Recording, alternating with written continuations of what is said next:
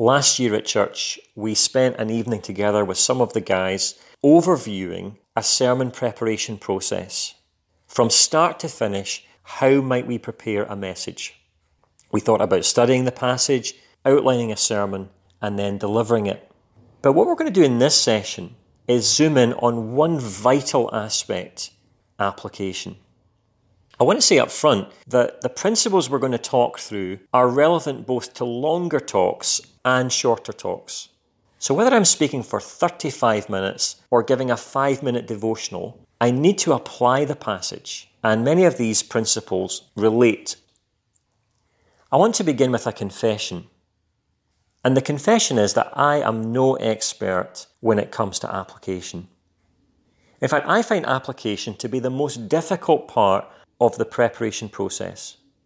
I've been reflecting a bit on why that's the case. And I want to give you three reasons why application is tricky. The first is that there are few helps when it comes to applying the text. Now, in terms of interpreting a Bible passage, we have lots of helps. Forests have been felled in order to provide us with commentaries. The commentaries will help us with the meaning of the text, the context, the meaning of the Greek, even if we don't speak Greek. And even if one commentary doesn't help us, we can always just find another. But here's the problem. Usually for me, it happens round about Thursday. I've read the commentaries. I've come to some understanding of what I think the text means. And then it dawns on me. I now need to take this meaning and somehow apply it to the people who will be sitting in front of me this Sunday. And that's a daunting prospect. And here's the thing. There is not another stack of books to help me with that. I don't have another stack of books that are going to help me with how to apply the passage to the folk in my church. Even take something like one of these commentaries. This is a book from the N I V Application Commentary Series. A very useful set of commentaries. We've got lots of them in our library. But the goal of these commentaries is specifically to help preachers with the application of their message. Can I be honest and say that I find the least helpful part of these commentaries to be the application sections? Part of it is because they're very culturally focused. So these authors come from all across the world. Many of them are North American authors. They therefore speak into issues of North American culture and North American churches, which is fine, except for the fact the people in my church don't live in North America. I also tend to find that many of the applications already sound dated. Even a commentary written five years ago can be speaking to issues that no longer seem quite as live in the church today. Therefore, there are few helps to assist us when it comes to application. But here's another problem. The second issue with application is that I don't really have a method for application. Or let me rephrase that. I may not have a conscious method. Again, it's somewhat different when we think about understanding the Bible. Most of us have some sort of process of study. We do one thing and then we do another thing and then we do another thing. We also have principles of interpretation, like read the Bible in context, let Scripture interpret Scripture, read the Bible in a Christ-centered way. These are examples of principles of interpretation, their method. But on the other hand, if I were to ask you, what's your method of application? I'm guessing that many of us wouldn't be able to give an answer to that. You see, application is somewhat intuitive. We're like the singer-songwriter who writes songs, but if you ask them, how did you write the song? They might not be able to tell you. They would say, I just did it. Well, that's often how it is with application. It's just something we do. Now, that said, I am going to argue tonight that while application is somewhat intuitive, we can nonetheless reflect on it a little. The analogy I would use is that of a top sportsman. Take, I don't know, Lionel Messi as an example. I've got no doubt at all that Lionel Messi is innately a brilliant football player. He's just instinctively good. Probably long before he was ever coached, he was already a fantastic footballer. But on the other hand, even Lionel Messi can reflect upon his play. I'm sure that coaches have taken him into a video room and shown him footage of his movements and the way that he plays and given him some feedback, caused him to reflect upon the way he plays. And I think application is like that. It's always going to be somewhat intuitive, but we can pull it apart a little and think through, here are some of the principles of how we do it. But then there's a third reason I think that application is a challenge, and that is that application is essentially a confrontational act. By that I mean, it's the point in the sermon where we take the Word of God and we press it home to the lives of the listeners. Now, the application is confrontational even if we're preaching something comforting. Even if we're saying something encouraging, nonetheless, we're bringing God's Word to the hearer and we're saying, this affects your life. This needs to change your life. Application is a confrontational act. Just think of some of the common applications in the Bible. Think about how challenging they are. Worship, repent, believe, obey, be holy, love, serve, be humble, forgive. These are not easy things to hear or to do. Stuart Olliot, the preacher, says something like this, that unconverted men and women don't like sermon application, nor do unspiritual believers. You get the point he's making. Not everyone in the pew is ready to hear our message. Sometimes we're preaching to people with their arms crossed, and therefore application takes courage. It takes the help of the Holy Spirit. It takes prayer. So these are some of the reasons why application is a challenge. You might then be asking, well, why do it? Why not just stop short of it? Why not just explain the text and be done with it? Well, I want to think through why application is essential. And I want you to turn with me to Second Timothy chapter three, verses fifteen to seventeen. If you're listening to this online, you might want to stop the recording at this point and look at the passage for yourself and answer this question. What has God designed the Bible to do? According to this passage, what has God designed the Bible to do? Well, let's answer that question from this text. I think there's three main things that God has designed the Bible to do. First of all, God has designed the Bible to save. We see that in verse fifteen. From infancy, you have known the Holy Scriptures, which are able to make you wise for salvation through faith in Christ Jesus. So the Bible is designed by God to give us the wisdom to be saved through faith in Christ. Then secondly, God has designed the Bible not just to save, but to sanctify. We see that in verse sixteen. All Scripture is God-breathed and is useful for teaching, rebuking, correcting, and training in righteousness. In other words, God's Word doesn't just save us, it also sanctifies us. It changes us. On the one hand, it teaches true doctrine and it rebukes false doctrine. It also corrects sinful behaviour and trains us in righteousness.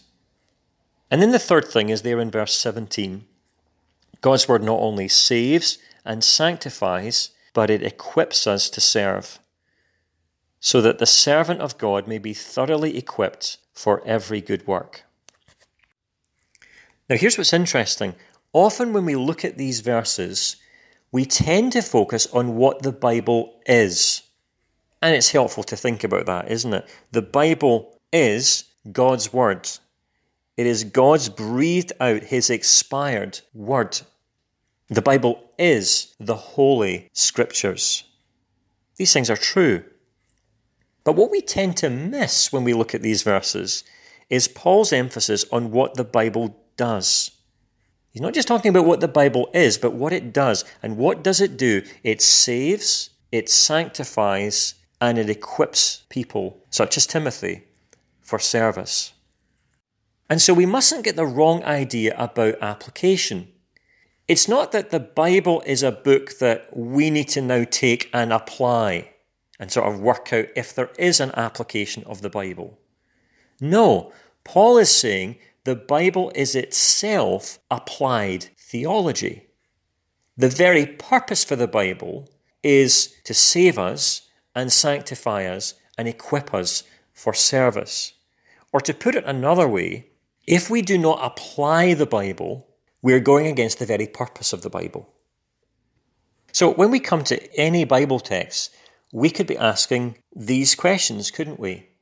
What does this passage teach us about the way to be saved? What wisdom does it give about the way of salvation through Christ? Then also, how does this passage sanctify me? How does it correct and train and rebuke and teach? We could also be asking the question, how does this passage equip us for every good work? But of course, it's not just that the whole Bible has these overall purposes. It's also that each book of the Bible also has a purpose. This is something that we could do as a group exercise. We could work our way through the books of the Bible and write up a brief summary of the purpose for each book. Take the Gospels as an example. We have four Gospels that tell us of the life and death and resurrection of the Lord Jesus. But they're not just four Gospels that speak about Jesus, are they? When you examine the four Gospels in depth, you see that each of the authors has a particular purpose in writing his Gospel. Matthew, for example, is writing to show the fulfillment of Old Testament promises in the Lord Jesus. John, on the other hand, is writing that we might come to believe that Jesus is the Messiah, the Son of God, through the signs that he performed. And so on we could go. So it's helpful to realize that not only does the Bible have great purposes of application, but also each book of the Bible has its own application purpose. Now, at this point, I want then to move on to start thinking about how we should apply the Bible. I hope I've convinced you that application is essential, but now we're going to think through how do we actually do it. For those who are listening to this recording online, uh, what we did in our group session at this point was we watched a video together. The particular video we watched was a video of Jonty Allcock speaking at the E M A a couple of years ago. If you want to Google and look it up, it's Luke chapter five, Jonty Allcock speaking. You'll find it's on Clayton T V, and we watched about the first thirteen or fourteen minutes of that talk. It'd be helpful for you even to pause this recording, to watch that video. Jonty's looking at Luke chapter five, the Fisher of Men passage. And as you watch that video, I want you to reflect on the way that Jonty is already beginning to apply the message in the very introduction of the sermon. Watch it, reflect on it. What is he doing that is helpful?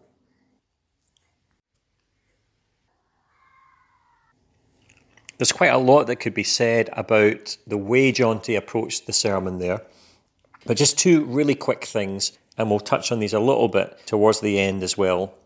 The first is that Jonty front loads the application. So he spends most of the first ten minutes talking about the relevance of the text to the hearer.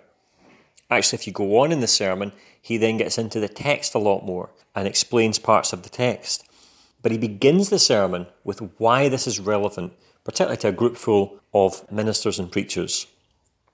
The other thing I think that's really helpful in this intro is the vulnerability and honesty of Jonty.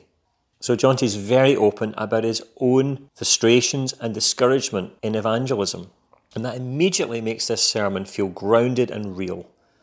So we'll come back to some of these things, but that's a good example, I think, the sort of thing we're going to be thinking about tonight. How do we make the entire sermon relevant to those who are sitting in front of us?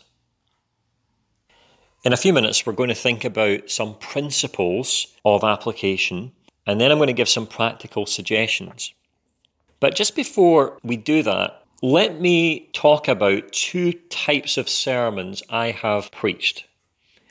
One I'm going to call the explanation-focused sermon, and the other I'm going to call the application-focused sermon. First of all, the explanation-focused sermon. Now, in this sermon, I spend the first five minutes introducing the passage. I don't give any thought in the introduction to the people in the pew. I don't speak about the relevance of this text or why it might matter to listen. I just immediately, and for the first five, ten minutes, talk about the context of the passage and the background to it. I then move into the long explanation part, which is the, the big chunk in the middle of the sermon. Maybe that's twenty minutes or so, where I've got a number of points, and I work through these points and I describe what's in the text. I explain what's in the text. I illustrate what's in the text. Whatever I find interesting in the passage, I just talk about that. But here's something for sure. In this kind of sermon, I definitely don't start applying the passage at this point. No, no, no. I stick to just describing and explaining what's in the passage. Then I get to the last five minutes of the sermon. And this is the part where I squeeze in the application. It's usually just a couple of quick points because I don't have a lot of time left. Now, in the final few minutes, I give a couple of reasons why this sermon might be significant to your life.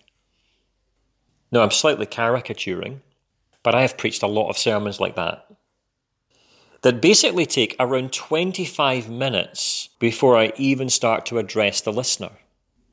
Let me contrast that with what we might call an application-focused sermon. This time, in the first five minutes, I introduce the passage, but I do so to the people who are sitting in front of me. I am conscious of the congregation. And at some point in the first five, ten minutes of the sermon, I begin to address why this passage matters to them. Brian Chappell, in his book Christ-Centered Preaching, helpfully talks about the fallen condition focus of each text. Basically, what he's talking about there is the fact that we all live post the fall. And due to the fall, we both sin and we struggle. We both sin in various ways, and on the other hand, we find ourselves in difficult situations of struggle and suffering. And Chappell suggests, and I think this is probably true, that every text in the Bible has some aspect of our fallenness in it. Either it's addressing a sin in our life and redeeming that sin, or it's talking about a struggle. Maybe something like persecution, going through trials, a sin or a struggle. And Chappell's point is that somewhere very early on in the sermon, we at least need to have hinted at what aspect of our fallenness this passage is going to redeem. So I begin the sermon in this application-focused model with why listen. Then I move into the explanation part, but there's a difference here because in this explanation part, I am application conscious. So I share what's most important in the passage as it relates to the application of the passage. I also speak about things that are going to be helpful for the listeners. I perhaps raise questions that they might be asking of the text, and I answer them. Also, and this is very much in contrast to the previous approach, I may already start to apply in this explanation section. Dan Doriani, in his brilliant book on application, talks about a permeable boundary between explanation and application. I think many of the best preachers tend to flip between explanation and application and back to explanation and back to application, and sometimes you almost can't tell where you are because they're just seamlessly moving between the two. There's a, a permeable boundary, if you like, between explaining the text and showing its relevance. And then in this application-focused model of preaching, we then come to the conclusion. And the thing about this is, in this kind of sermon, the conclusion isn't where we first of all introduce application. because the whole sermon has been pushing towards application from the very beginning. In this kind of sermon, we're simply summing up the application. It's a summing up and a pressing home, a demanding of a response from the listener. Now, in many ways, these two kinds of sermon, Model one and Model two, they're not massively different. They're both faithful to the biblical text. They're both going to be helpful to some extent. But I think there is a tonal difference between one and two. I think with the explanation-focused model, the preacher is very focused on the text. And it's good to be focused on the text. But I think in the second model, the preacher is focused both on the text and on the hearer. They are doing what John Stott calls dual listening. And therefore I think the preaching is not only faithful, as it is in Sermon one, but it's more helpful, it's more applied to the people who are there. I want to now walk through five principles that I think are important in application. And there's some principles I'm leaving out. We don't have time to cover all the important things that could be said, but here's five of the most important. So first of all, the better the interpretation, the better the application. Or let me put it as David Jackman does. Good application is the fruit of good interpretation. So we're not saying tonight that studying the passage isn't important. Actually, if we don't study hard, we will not apply well. I mean, to start with, if we don't interpret the passage accurately, the application can't be accurate. If we get the wrong message out of the text, we will apply the wrong message to the people. Now, by the grace of God, it is possible to preach a right message from a wrong text. And we've all probably done that. We've certainly all heard that done. I listened to a, a sermon last year on holiday. It was on a parable. And I have to say, I totally disagreed with the preacher's interpretation of the parable.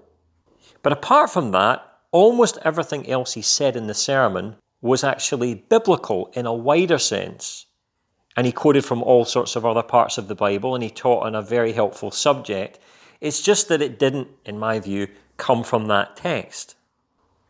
So if we're to preach the passage in front of us and apply the passage in front of us, we need to try and be accurate. So I can't take something like Revelation chapter three, verse twenty, "Here I am, I stand at the door and knock. If anyone hears my voice, opens the door." I cannot take a text like that and then see the primary application as being towards non-Christians. Many people have preached the text that way, but of course, in the context, Jesus is speaking to a church, a church full of lukewarm, proud believers who are shutting Jesus out in various ways. It's the wrong application if the focus of my sermon is speaking to non-Christians. So we need to get the interpretation as accurate as possible. And we also need to get it as specific as possible. If our interpretation is not specific, then our application will be general and dull. I take a, a, a practical example. Second Timothy chapter one, verse six. Second Timothy chapter one, verse six. Paul's writing to Timothy, and he says this, "For this reason, I remind you to fan into flame the gift of God, which is in you through the laying on of my hands." Now, here's what we might do with that verse. It's very easy to do what I would call a springboard application. So a springboard application is where we see a few words in the text. We don't really work hard to understand them in context. We just springboard off of them. And then we just start to talk about those themes. So, for instance, here, we read this verse and we see things like the gift of God. And we think, oh, that's about spiritual gifts. I know some things about spiritual gifts. We then see Paul saying to Timothy, I remind you to fan into flame the gift of God.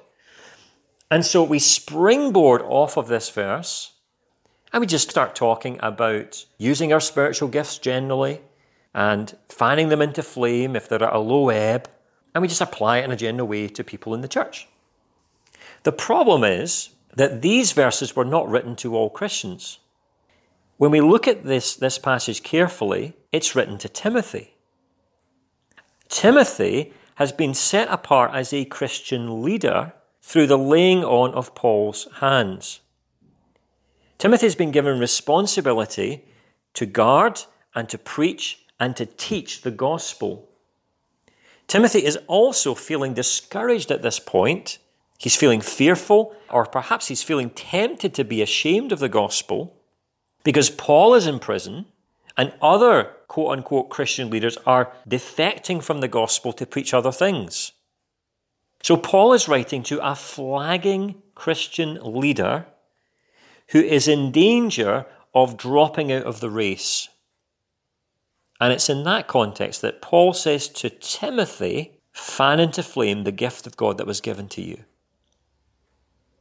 Now, when we get that interpretation really specific, the application then becomes more specific. So rather than just applying that verse to Christians in general and their spiritual gifts, we might apply it to Christian leaders particularly. We might say to those who have been in leadership for quite a number of years and who are feeling a bit discouraged, keep on going. Don't let your gift fall out of use. Keep preaching. Keep being faithful to the gospel. Don't give up now.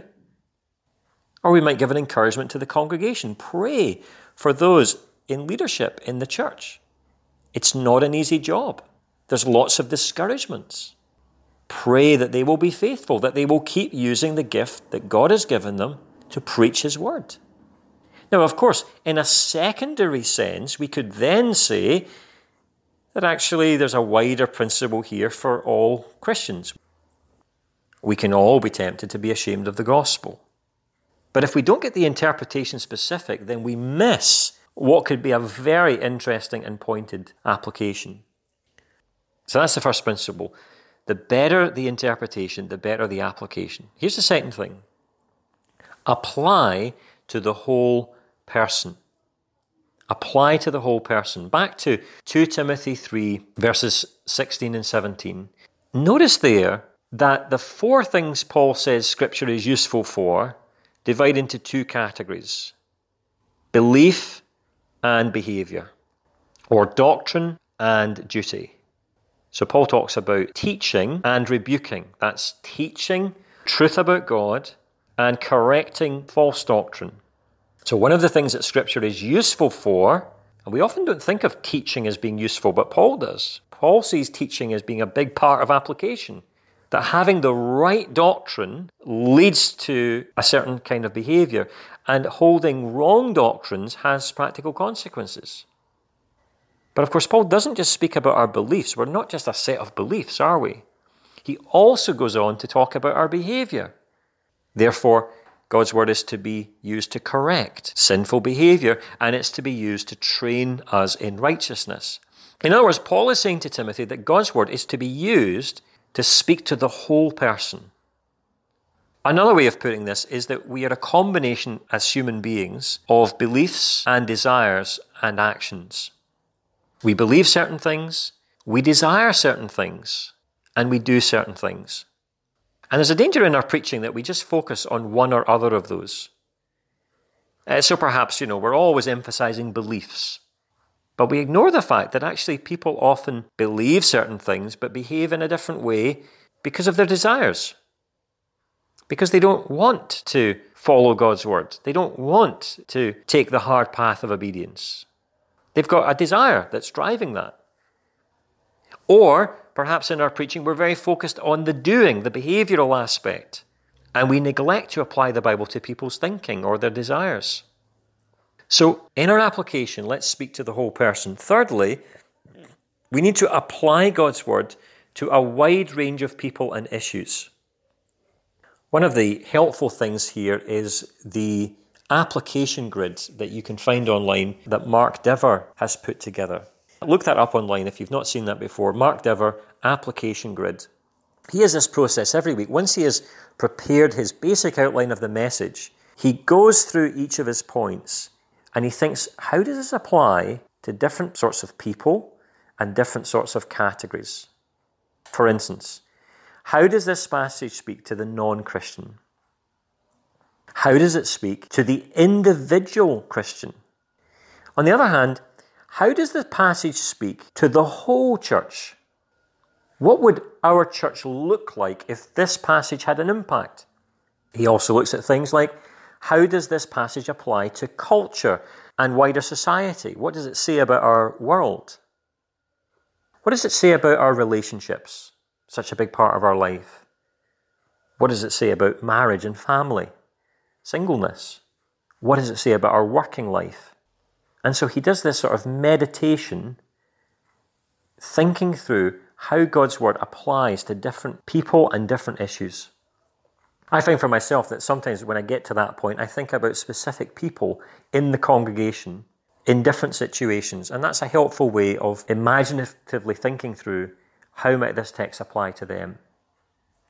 I think one of the big things we need to avoid is simply preaching the passage to ourselves. Now, I know it's a good thing to preach the passage to ourselves, but I mean this in a different way. We can easily assume that the people in the pew are just like me. So if I'm married and I have children, I'm going to have a tendency to make a lot of my applications about married life and children. And it's not wrong to apply into those areas, but I maybe need to bear in mind that forty percent, fifty percent maybe of my congregation are actually single. Make sure that you're applying to the whole church. I think that's true also in something like age demographic. For example, when you single out a group, a sort of demographic within your church, make sure it's not just only one kind of group.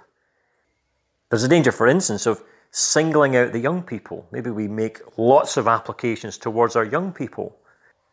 But actually, people in their twenties need application. People in their fifties need application. People who are in their eighties need application. So let's just be careful that we're not just discriminating in that, but we're trying to address the whole people who are in front of us. Fourthly, know the difference between a clear principle and a suggested practice. Dan Doriani, in his book on application, makes a very helpful distinction between what he calls a specific rule and an ideal. When he talks about a specific rule, he means something where the Bible is spelling out exactly how to do something, where it gives us the how. So an example of this would be like Matthew eighteen. If someone sins against you, you have to go to the person, you have to confront them with that. If they won't listen to you, you have to take one or two others with you. And if they won't listen to the one or two others, then you have to take it to the church. Now that is a very prescriptive and a very clear set of steps. But Doriani makes the point that many applications in the Bible are not as clear and laid out as that. So for instance, love one another, Doriani would say, is an ideal. Yes, it's clear that we've to love other believers, but how exactly are we to love them? There's not a series of steps being laid out there. Or a text like, seek first the kingdom and his righteousness. Again, we're not told in detail how we should do that. It's an ideal. Be holy as I am holy. Again, it's an ideal. Honour your parents. Great. But how does that work out at various ages and stages of life? The text doesn't address that. And so in these cases where, where Scripture is speaking in terms of ideals, we need wisdom in working through how these things might be applied. And we also need to be a little careful when we're being more prescriptive than the Bible. To give an example of that, supposing we're in Psalm one nineteen, which is speaking about having a love for the law of the Lord and meditating on God's word frequently. Well, we could take an ideal like that and start to press home very strongly a suggested outworking of that. So we might say in preaching, we all need to get up at seven in the morning and do our quiet time for half an hour. And at the end of the day, we need to read our Bible as well, at least twice a day. Well, we need to recognize there that we're being more prescriptive than the text. The ideal is that we love God's word, that we meditate on it frequently, but actually how we work that out is not spelled out in the Bible. I think it's helpful sometimes to, to move into suggestions of how we might do something, but just bear in mind that that's what you're doing. I think this is going to be very relevant, incidentally, in the One Another series that we're doing, where every week there's an ideal. Confess your sins to one another. Okay, great. In what context? How exactly do we do that? What does that look like? The preachers are going to need wisdom. They're going to need to suggest things, but they're also going to need to be careful not to be overly prescriptive. And then fifthly, fifth principle is to preach against your natural tendency. Some of us are more naturally scolders, and some of us are more naturally comforters. Some of us are the sort of preacher that whatever text we're on, we're into giving a big challenge. Because, you know, that's the kind of preacher we are. We are convictional, we're confrontational. The trouble is that not every passage in the Bible is like that. And the danger is that we can be on a really comforting and encouraging text. Maybe it's a text about assurance, trying to encourage Christians to feel assured in their faith. But because of our style, we actually make that into a big challenge. On the other hand, we might have a very comforting style of preaching. But the problem with that is, not every passage in the Bible is designed to comfort. Some passages are designed to warn us. It's very easy sometimes, if you're of a comforting persuasion, to soften biblical texts, to apologize for them, to try and make them less of a challenge than they are. But actually there's a danger there that we're blunting the purpose of that text. So what I'm suggesting here is that if the text is tough, be tough. If the text is soft, be soft. If the text is joyful, be joyful, even if that's not your natural M O. Go against your natural tendency. Let the text push you in terms of the way that you preach. Finally, I want to move on to some quick fire suggestions, and I'm going to be very quick with these. These are not laws, these are just suggestions of things that I think can be practically helpful. So first, consider putting application into your sermon headings. This is not always possible, but often it is. In a recent sermon on Job, I had this as my first point. God has more than one reason to allow our suffering. Now, I could have written that heading like this. God had more than one reason to allow Job's suffering. But I thought that was less helpful and less impactful. Now, you can't always do that, but it can be good to begin to apply even in our outline. The next thing is front-load the application. Show early on why the sermon matters. We talked about, about that earlier.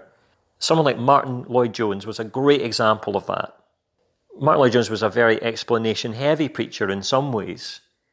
But he always began his sermon with, this is the reason why you must listen. And if you listen to a lot of Lloyd-Jones sermons, it's it's quite amusing actually, because every week he's always saying, this is the most important message. This is the message that the church most needs to hear today. And then the next week he says the same thing. Because he's gripped by the text, and he wants to show the congregation early on why this text matters and why they should listen. The next thing is, consider minor apps. Consider minor applications. Application can sometimes just be a line. When I was uh, preaching on Job recently, there was a point where I was talking about the friends coming to visit Job and how they sat with him for seven days in silence.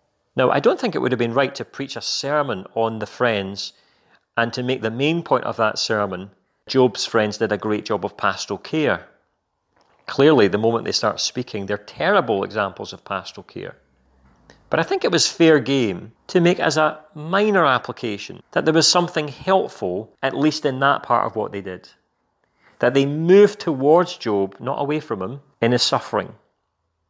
That they sat with him, they empathized with him in silence. for that period of time. It was just a paragraph in the sermon. It's what I would call a minor application. I think we can put those in throughout the sermon and sometimes just be making little brief points for people to go away and think about. Another quickfire thing is that questions are very powerful. I'm not going to say much about this, except that questions cause people to examine their own lives. Do you trust God in days of darkness, or do you only trust him in the light?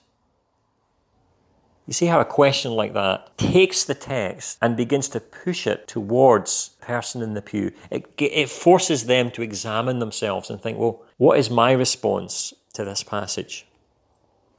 Another suggestion is that illustrations can be the application.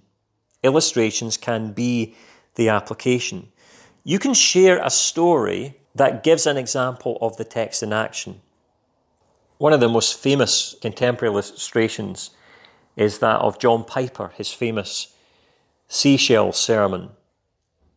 You know, the one where he, he talks about a couple who retire and they move to Florida.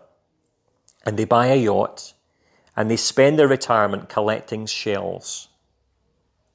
He then tells another story about two women in his church who have spent a lifetime sharing the gospel as missionaries. These two ladies died in a car accident. And Piper then imagines the contrast between these two couples, if you like, as they stand before the Lord. The couple with the yacht, holding up to God their collection of seashells and saying, Lord, this is what I have to show for my life. I collected shells. On the other hand, you have these two single women who have a lifetime of service and sacrifice to bring to the Lord and for him to say, well done, good and faithful servant. Now, there's almost nothing that needs to be said in the back of that. The illustration itself is so self-evident in terms of how it applies. The second last thing I want to say here is leave your notes. Leave your notes. Now, I remember when I went to Charlotte Chapel in Edinburgh, Peter Granger used to sit and listen to his preaching every week. And one of the things that he used to say was that application is that moment when you eyeball the congregation. And I've never forgotten that. I do think that application is the point in the sermon where we should try and leave our notes as much as possible. If I don't have a lot of time to read through my sermon, the two bits I will always spend time focusing on is the introduction and the application sections, including the conclusion. I want to know those parts as well as possible, because when I get to those sections, I don't want to have my head in my notes. I want to be speaking to the people in front of me, making good eye contact. I'm not saying that we learn it verbatim. The Holy Spirit can also guide us in the moment, of course. But I am saying that I think in those moments, we need to be thoroughly thought through and ready to leave our notes. And then my final quick fire suggestion is to read people who apply well. I think application is something that is caught as well as taught. So read people who are good at it. J C Ryle is an absolute master. Read Ryle. Matthew Henry. I love Matthew Henry's commentary. He is fantastic at application. And you always know when he's doing it because he, he will always write the word note. That's always his preface to an application. It's usually just a one-liner. He'll explain the text and then he'll say, note, and then he will make a really incisive point of application, an inference from the text. Charles Spurgeon. And some of the modern preachers who I think are very good at this, Don Carson, read his book, A Call to Spiritual Reformation. It's actually a book of sermons on prayer. And there are some very helpful examples there of application. Guys, there's so much more that could be said here. I've barely even touched on preaching in a Christ-centered way.